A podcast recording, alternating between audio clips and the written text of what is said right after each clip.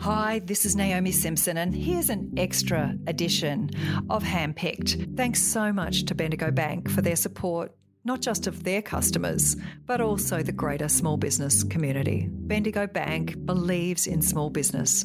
They're there through thick and thin. And for many businesses right now, it's ups and downs and definitely sideways moves. It's not just about growth, it's about survival.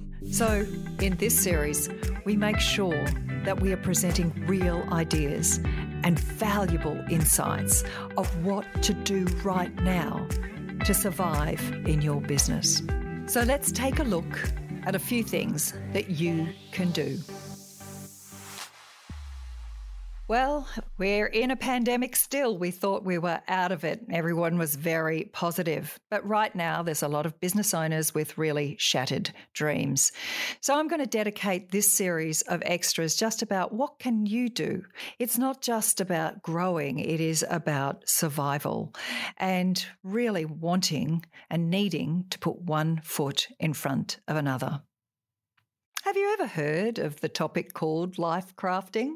It's uh, it's not a new term, and if you're ambitious and driven and an achiever, you are crafting your life because you're setting goals and you've got aspirations, hopes, and dreams. You've accomplished big things. Even to start a business is to accomplish something. So, in setting goals, how can you set goals when it's such turbulent times?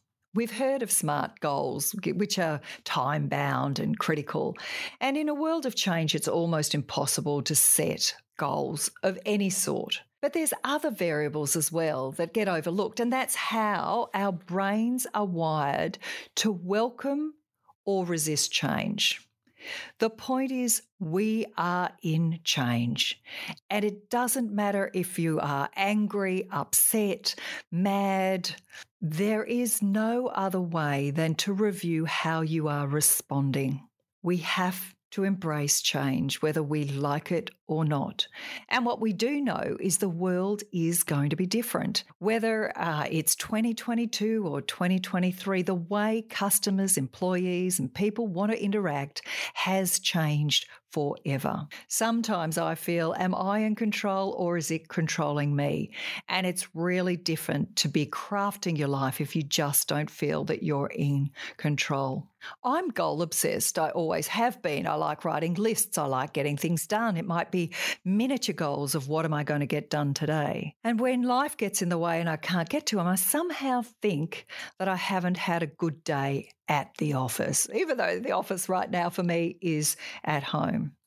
Sometimes my goals are setting me up to make me feel like a failure.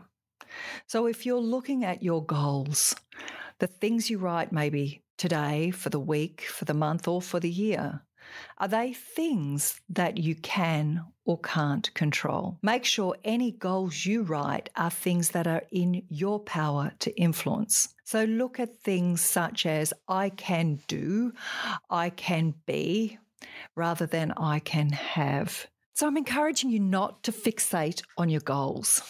You become really attached to them. You think that you are defined. Your whole being is around did I succeed? Have I moved the game forward? Did I put one foot in front of the other? Your brain is telling you whether you're successful or not not the external world. So let's adjust how you think about success, especially in this dramatic time of change. The dopamine not only spikes when we set a goal for ourselves, but also when we're close to achieving that goal. Have you ever noticed that when you do a to do list, you pick off the easiest things first? That's because you just want to get things done and you feel good. It's the dopamine kicking in. There's actually a list bias, believe it or not. Our brain has a list bias, which means we do the easiest things first because we feel good. One of the ways to shift it is look at, well, what is the hardest thing and accomplish that, and everything else becomes a bit easier. The bigger the reward, the more powerful the spike. This is probably why we're able to power through in a race or a project once we see the light at the end of the tunnel. Is anybody doing a jigsaw puzzle? And you get to that last kind of third and you just begin to race because you can see the end, whereas the beginning bit is really, really hard. I reckon the sale of jigsaw puzzles has gone through the roof throughout this pandemic. Dopamine bookends the goal achieving experience, which is why, as business owners, we love it, we do it, and it helps us feel successful. The challenge is to make sure in your goal setting, when you write them down, they're things that you can achieve and you can control.